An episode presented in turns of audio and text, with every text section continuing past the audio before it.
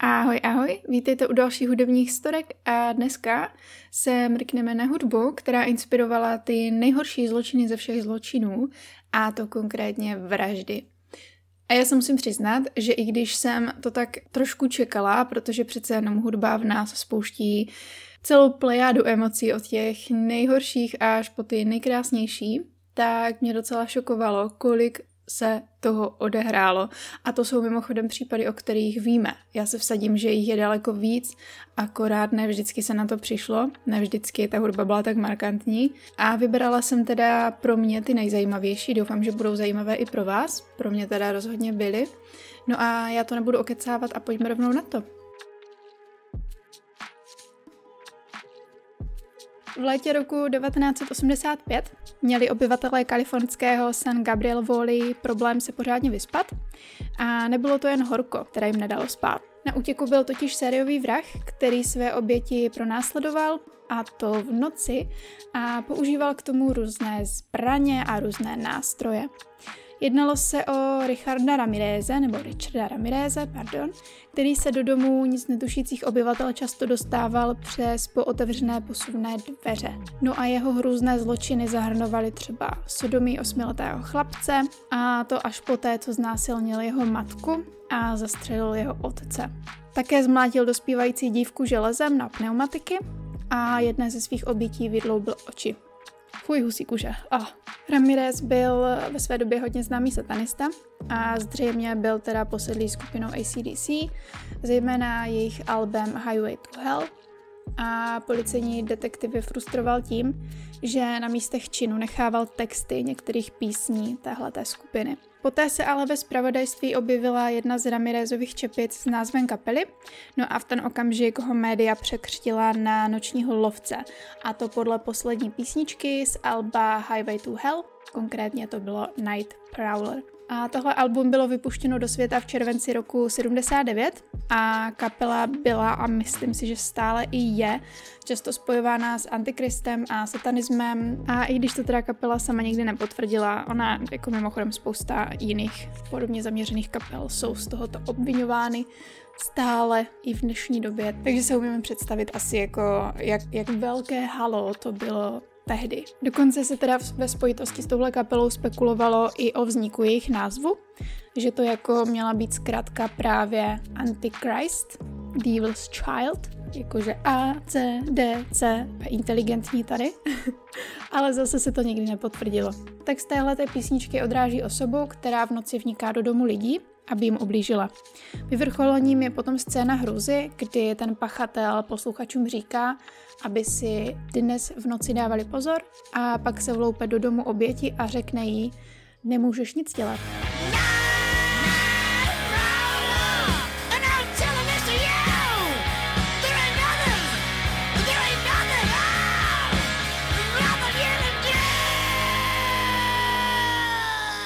Ramines se s touto svou osudnou, osudnou písní setkal poprvé ve svých 19 letech a v té době už se začínal aktivně zajímat o satanismus. Ty jeho zločiny docela věrně kopírují právě text písničky, takže veřejnost samozřejmě věřila a stále věří, že za to může ta hudba, jak jinak, i když teda sám Ramines potom hovořil o tom, jak moc kapelu miloval, ale nikdy veřejně neuvedl, že by ho k jeho činům inspirovaly právě písničky. Kapela potom o tady té písničce prohlásila, že ta písnička je o věcech, které jsme dělali, když jsme byli malí, třeba jako to, že jsme se vkradli do ložnice přítelkyně, když její rodiče spali a podobně, že jako rozhodně to nemělo být nabádání k nějakým hruzným činům a podobně. No, takže co k tomu dodat? No, v té době to bylo zkrátka obrovské halo, jak už jsem říkala. Veřejnost se satanismu strašně bála, nesnášela metal, nesnášela tvrdou hudbu obecně, ale i přes všechna tady ta obvinění a snahu podobné kapely zničit, tak ACDC vydrželi. Já bych ještě chtěla velmi rychle popsat stručné popisy těch jeho zločinů, abyste měli představu, co zhruba jako si z té hudby Raminez vzal. No, takže koho to nezajímá, tak klidně přetočte, není to jako nic povinného. Ramirezova první oběť se datuje k 10. dubnu 1984, kdy byla ve sklepě hotelu poblíž místa, kde bydlel, nalezena mrtvá devítiletá holčička May Langová. Později v létě téhož roku zabil ještě 79-letou stařenku, která nechala otevřené okno. No, ale ta čepice s logem ACDC se našla až po vraždě Daily Kazakiové, a to konkrétně 17. března následujícího roku. No a tuhle stejnou noc se ještě našla jedna holčina nebo jedna paní, ale to byl teprve začátek, protože tři dny po těchto dvou posledních byla zavražděna i osmiletá dívka z Eagle Rocku, 27. března byl potom zabit další muž a jeho žena Zohavena. O dalších šest týdnů později byl zavražděn Harold Wu a jeho žena Maxine a ta byla zastřelena a znásilněna v jejich domě. No a tak to šlo dál a dál a zločinů neustále přibývalo a pořád se to opakovalo a je zajímavý, že on si ty oběti vybíral čistě náhodně, že tam třeba byla 29. května 85 zabita 84-letá žena a její tělo potom počmáral satanistickými symboly, což byla pro vyšetřovatele jako novinka. No a udělala to teda stejně i její 81 leté invalidní sestře, což je hnus, No, o měsíc později potom v Arkádii znásilnil šestiletou dívku, no a hned poté podřízel hrdla dvěma dalším ženám, což je prostě zase, jo, tam není absolutně žádný vzorec. Wow, já tady mluvím úplně jak nějaký znalec, jo, ale, ale není. No a potom třeba v červenci zabil pár, úplně náhodný pár v Glendale, Chvíli poté zavraždil muže v Sanvoli a znásilnil jeho ženu i syna a potom zabil dalšího muže a zase znásilnil jeho ženu a potom zabil zase dalšího muže a zase se, ne, tady už neznásilnil, ale pokusil se zabít jeho ženu. Takže fakt jako velmi široký výběr těch obětí. Nechci tu teda úplně popisovat, jak ho nakonec dopadli. Zkrátka začal dělat nějaké chyby, jako většina zločinců. No a long story short, 9. listopadu 89 ho odsoudili k trestu smrti za svou roli v celkem 43 dechberoucích zločinech. 43. Wow. wow. Během soudního procesu potom Ramirez vyzdvihoval děsivější části svého hrůzného životopisu a začal křičet a je satan a v jednu chvíli si do dlaně i vyril pentagram. Když se dozvěděl o svém osudu, tak údajně poznamenal něco v tom smyslu smrt mě neděsí, budu v pekle se satanem. Další pán na holení je Marilyn Manson, ten tady rozhodně nemohl chybět a Marilyn Manson je často spojován s Columbine masakrem. Columbine masakr je docela profláklá tragédie, já to vyslovuji jako degeš, ale už jsem, si, už jsem si to takhle zažila, takže doufám, že to přežijete. Nicméně Columbine Massacre je teda profláklá tragédie a byla už zpracována v mnoha true crime podcastech, na YouTubeku, jde o tom dohledat spousta materiálu, spousta článků, vsadím se, že budou i dokumentární filmy, ať už na streamovacích platformách nebo kdekoliv jinde, nepirátíme samozřejmě. A takže toto nechci úplně rozpitvávat, mě spíše zajímá ta souvislost s hudbou. Zároveň taky doufám, že nebudu mít tendence sklouzávat k tomu, abych se vyjadřovala k Mansonovi jako k personě, protože co si budem, on je, ježíš, jak bych to řekla, um, docela výrazná a kontroverzní osobnost, má za sebou několik kaus, docela nedávno se řešilo i vlastně týrání a zneužívání žen. Nejsem si jistá, jestli, jestli je to uzavřený nebo jestli tohle to stále běží, no a myslím si, že spousta z nás i ví o jeho uchylkách, takže doufám, že se budu držet striktně otázky hudby a tady té události. Velmi z rychlíku Columbine Massacre se odehrál 20. dubna 1999 na Columbine High School a celkově si vyžádal 13 obětí na životech. Tuhle událost mají na svědomí Eric Harris a Dylan Klebold, kterým v té době bylo oběma kolem 18, takže mladoušcí kluci, a oba nakonec po dokončení v uvozovkách jejich práce spáchali sebevraždu. I hned po události se objevily spekulace, že Harris a Klebold byli členy gengu, kterému se přezdívalo Mafie v Trenčkutech a že ty jejich čeny byly pomstou středoškolským sportovcům, kteří je šikanovali a posmívali se jim. Jiné zprávy zase tvrdily, že dvojce byla satanisty nebo že zastávali nadřazenost bílé rasy a datum útoku si tak vybrali na narozeniny Adolfa Hitlera, což je docela zajímavý. Později se ale ukázalo, že nic z toho nebyla pravda a souběžně s tím začala kolovat taková jako historická konspirační teorie, že Harris a Klebold byli k vraždění inspirováni právě hudbou Marilyna Mansona, protože na sobě v den útoku měli jeho trička tady tohleto naladění panovalo v úplně celé společnosti. No a samozřejmě si k tomu přidala i média, kteří se neustále vyjadřovali o tom, že Mansonova hudba podnicuje k násilí a je zlá a hrozivá a celkově tak jako temná. A tedy by opravdu mohla být důvodem, proč se tady ta tragická událost odehrála. A já jsem našla třeba některé titulky z té doby, například The Sun prohlásil Vyrazy uctívali rokového šílence Mansona. Nebo Daily Star. Magoři milovali zlého popového hrdinu. Této myšlenky se kromě bulvárnější deníku, dejme tomu, chytal ale i střízlivější Guardian, který tvrdil, že Harris a Klebold byli kromě Mansona fanoušky taky industriálních kapel typu Rammstein a nebo Nine Inch Nails a položil tak otázku, zda udělala gotická kultura ze dvou teenagerů vrahy. Potom třeba The Times, ten vlastně představil Mansona pod titulkem Kult rokové hvězdy, která se podobala sériovému vrahovi. Mansona se potom zastalo jedno jediné médium, překvapivě, a to sice novinářka Elizabeth Judgeová, která sice uznala, že zpěvák je terčem nějakého jako nespravedlivého útoku, ale že zároveň společnost musí vědět, co to je zač. I tak ale ze všech těch médií, kteří se k Mansonovi vyjadřovali, tak ona byla asi opravdu jediná, která na něho vyloženě nekydala jenom špínu, ale snažila se tam vidět i něco zatím.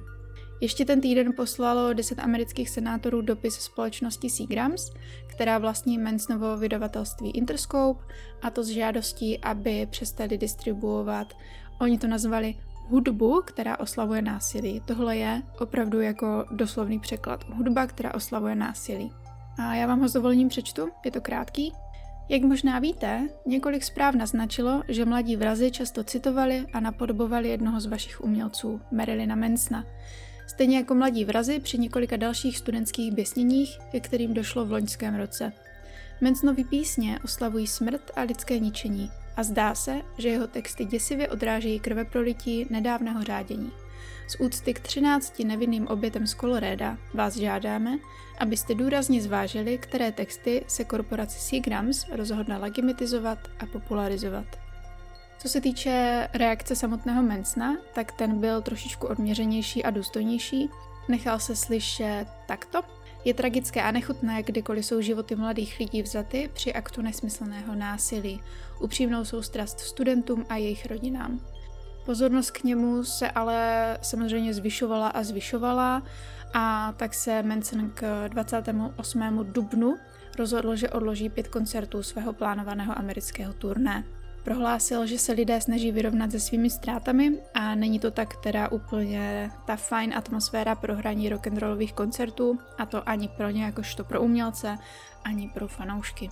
Dále prohlásil, že Média nespravedlivě obvinují hudební průmysl a takzvané gotické děti a spekulují, aniž by se to zakládalo na pravdě, že umělci jako já se to nějakým způsobem mohou. Tato tragédie byla výsledkem nevědomosti, nenávisti a přístupu ke zbraním.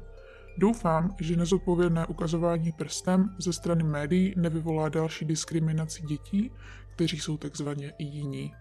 No a i když, jak jsem říkala na začátku, s Mansonovou personou absolutně nesouzním, tak s tímhle nemůžu nijak než nesouhlasit.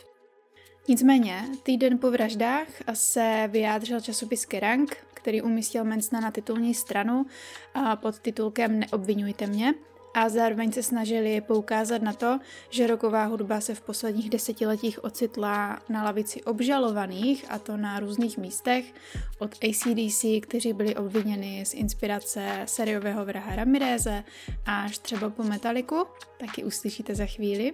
V článku měl hodně prostoru i kytarista skupiny Judas Priest, Glenn Tipton, protože i jeho kapela byla obviněna z podněcování dvou teenagerů k sebevražednému aktu v roce 1980 85.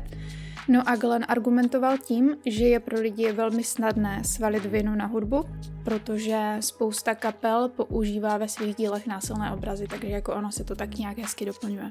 Zhruba měsíc po tragédii se Manson rozhodl vyjádřit trošičku víc a nadhodil, že média a veřejnost vždycky na někoho bude ukazovat prstem a vždycky tohle ukazování povede k tomu, že ten idol bude za pachatele zatímco skutečný pachatel bude za mučedníka a tento mučedník bude naopak inspirovat další lidi, takže média vlastně uměle vytvoří další dva idoly, On je teda nazval trošku hanlivějším výrazem, jo? A z těchto dvou idolů si vezmou příklad potom další podobně naladění teenageři nebo starší lidi, whatever.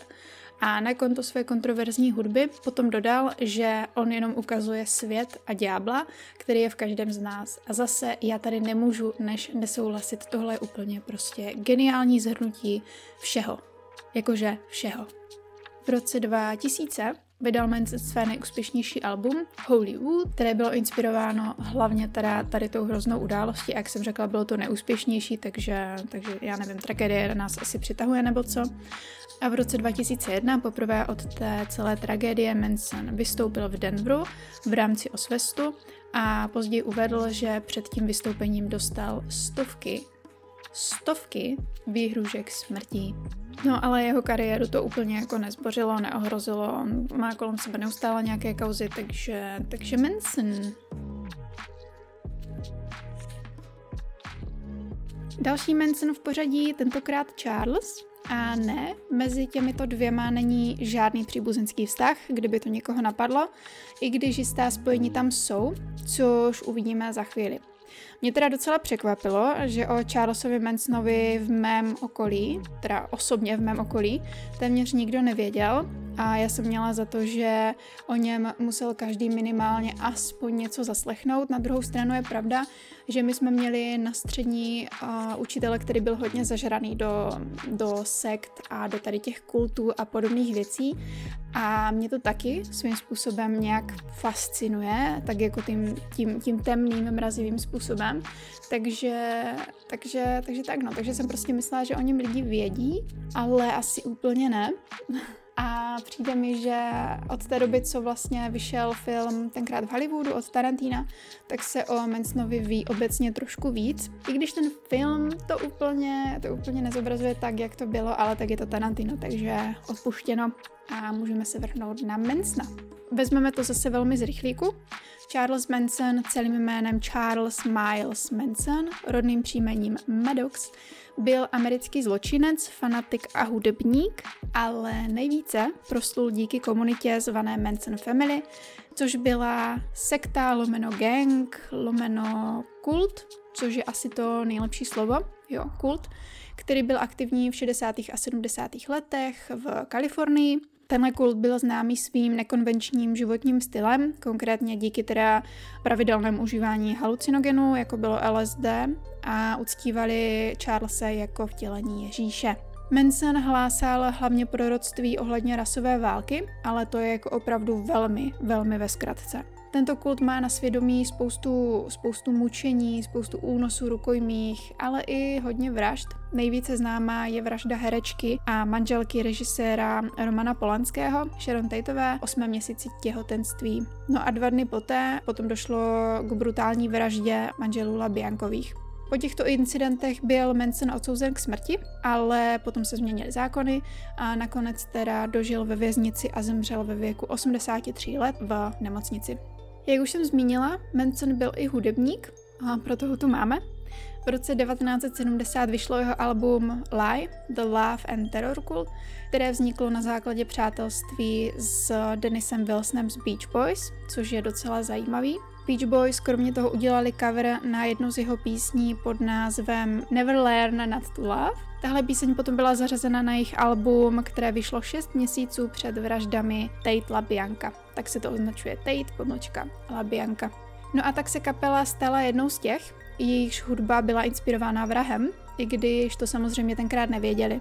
Podobně na tom byli třeba i Guns N' Roses, kteří taky vydali cover jeho skladby, vydali ho jako tajný bonus na svém albu Spaghetti Incident z roku 93, což pochopitelně vyvolalo spoustu pobouření a kapela zvažovala odstranění skladby potom z dalších verzí desky, ale nakonec se tak nestalo. Později potom jejich vydavatelství oznámilo, že ve snaze uklidnit ty kritiky věnuje část výdělku z Alba Úřadu pro oběti trestných činů Doris Tateové, což byla matka Sharon Tateové. Co je úlet, je nicméně to, že existuje i kapela s názvem The Byron Johnston Massacre, Jejíž frontman Anton Newcomb otevřeně Mansona uváděl jako spoluautora písní, dokonce s ním i nahrál jednu skladbu ve vězení, což i když se nepotvrdilo oficiálně, tak je to jako hodně zarážející. Stejně jako to, že svou kapelu pojmenoval prostě přímo po tomto masakru. No.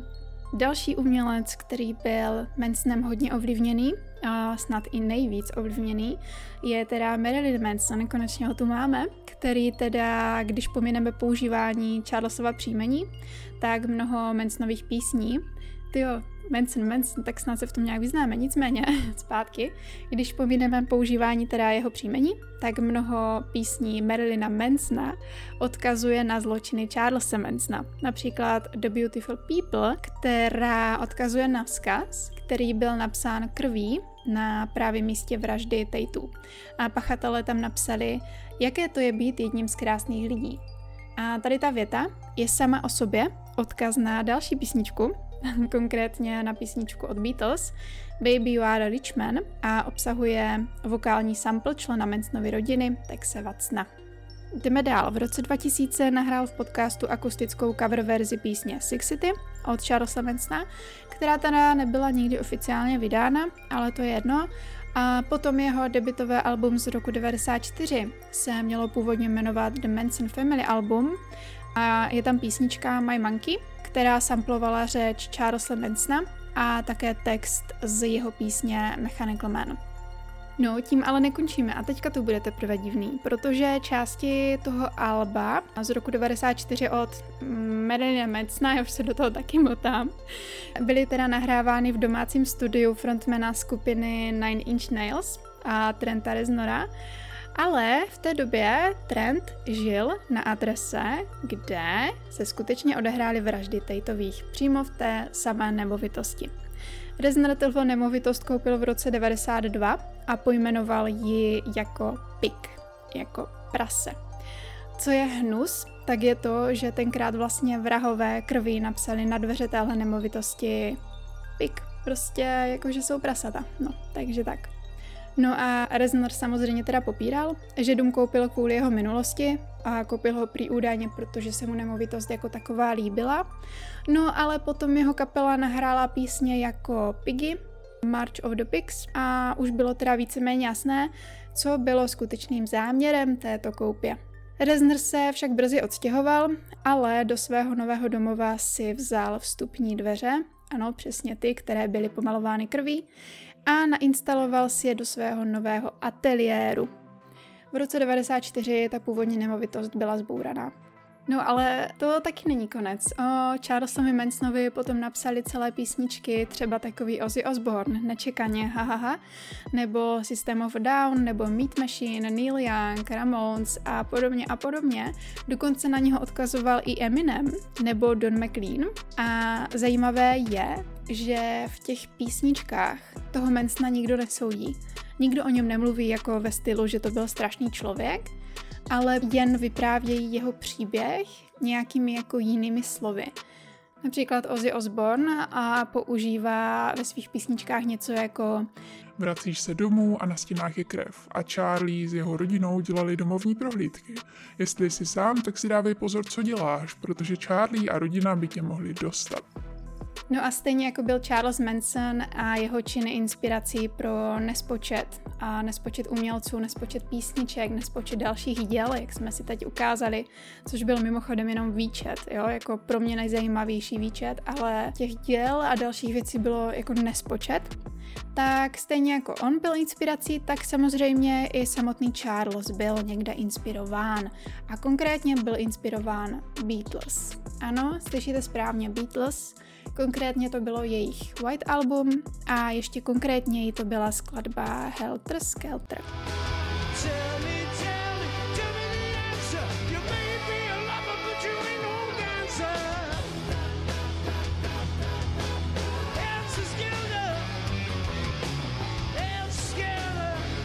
Paul McCartney o téhle písničce řekl, že Helter Skelter je symbol, který on původně zamýšlel jako symbol jízdy z hora dolů, vzestup a pád římské říše, potom to byla taky jízda na skluzavce, což já úplně nechápu, ale jdeme dál.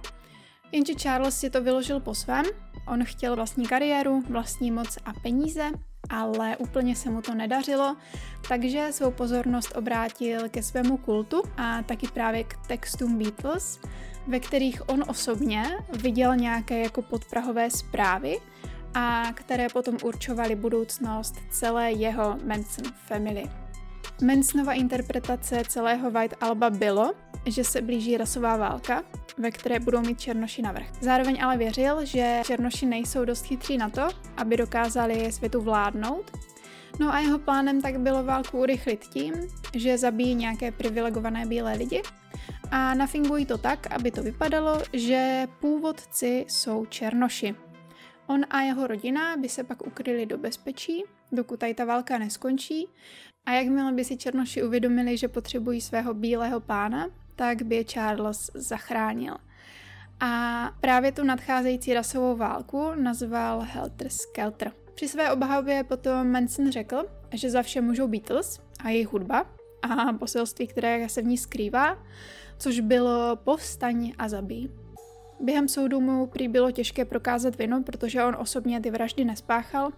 On v uvozovkách jen nabádal své stoupence, ať poslouchají hudbu, která jim sama říká, co mají dělat. Pearl Jam a Jeremy.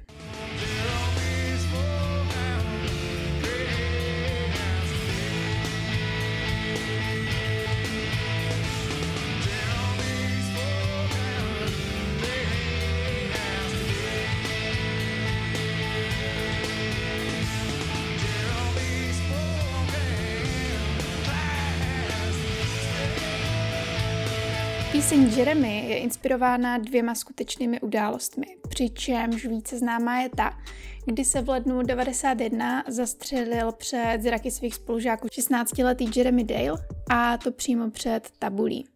Druhou událostí je potom střelba na střední škole v San Diego, kterou autor písně Eddie Vedder vlastně v uvozovkách zažil. Eddie byl v té době v páté třídě a zrovna byl v jídelně na obědě, když slyšel křik a střelbu a ukázalo se, že klučina jménem Brian vystřílel svou celou třídu. Původní videoklip téhle písničky rekonstruoval tu sebevraždu Jeremyho, tu první událost, ale MTV požadovalo, aby se vystřihla scénka, kdy si tam hlavní postava vkládá zbraň do úst. No a po cenzuře to potom vypadalo, jako kdyby tam místo sebevraždy došlo k vraždě těch spolužáků, takže si asi úplně moc nepomohli. V roce 2020 mimochodem vyšla oficiálně i ta první necenzurovaná verze a no, je to, je to temný videoklip. Jako podle mě snad to nejhorší, co tu dnes bylo, a nebo ještě bude. Jo, to byla inspirace pro tu píseň, ale ta píseň byla inspirací i pro něco dalšího, a to konkrétně v únoru 96, kdy vstoupil 14-letý Barry Loikatis oblečený jako kovboj do své třídy, do své školy byl ozbrojený a jakmile vyšel do učebny algebry, tak začal střílet. Zabil dva studenty a učitele a potom držel rukojmi, dokud, dokud do třídy nedošel další učitel, konkrétně to byl trenér a nenabídl se jako rukojmí místo těch spolužáků. Tomu trenérovi, jmenoval se mimochodem John Lane, se nakonec podařilo Barryho odzbrojit a držel ho u země, dokud nedojela policie. Barry byl samozřejmě odsouzen a při vyšetřování se zjistilo, že mu inspirací byl právě ten, a pozor, právě ten cenzurovaný videoklip k písni Jeremy, kdy se milně domníval, že protagonista zabil své spolužáky, místo toho, aby zabil sebe. Já jsem se tak jako blbě uchechtla, ale mně to prostě přijde úplně, úplně šílený. Inspirovali ho teda ještě i další věci. Na vině nebyla jenom ta skladba samozřejmě, ale například i román od Stephena Kinga Rage, která je o školním střelci, který si právě po spáchání vraždy drží jako rukojmí své spolužáky z algebry. Pisovatel King potom tuhle knížku stál z prodeje a už se znovu nevydávala, ale škoda už byla napáchána. Takže tak. Jedna taková rychlovka na závěr. A to sice Guns N' Roses a jejich Used to Love Her, But I Had to Kill Her. Axel tuhle písničku napsal původně jako vtip, říkalo se, že je to o jeho fence, kterou velmi miloval, ale nakonec ji musel utratit a pohřbili na zahradě, což mm, asi tady postrádám ten vtip, ale jdeme dál. I used to love her, but I had to kill